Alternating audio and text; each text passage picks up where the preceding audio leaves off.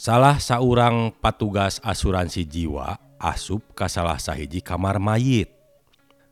Di baturan ku patugas rumah sakit maneh narek menta keterangan asal muasalna eta jalma bet bisa maut soalna lamun can aya kronologis nama can bisa cair cenah asuransinak pas asup ke ruangan ayat tilu mayit.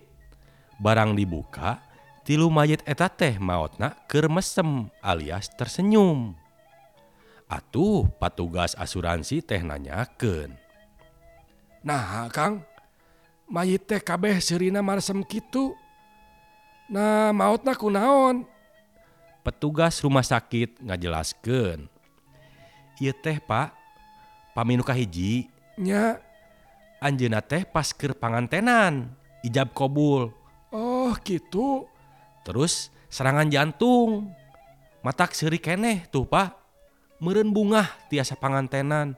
Aduh Ari nu kaduatah lamun anu K2 mah maneh nate mautna kusabab bunga campur ruas bunga campur ruas kumaha? Menang undian mobil tibang waduh nya aduh Karunya.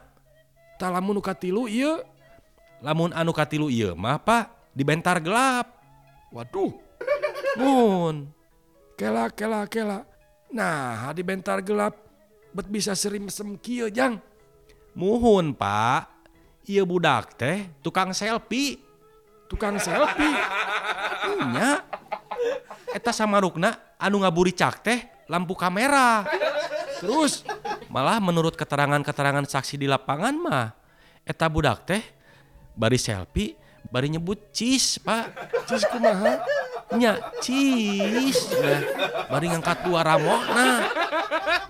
Beduk weka centar.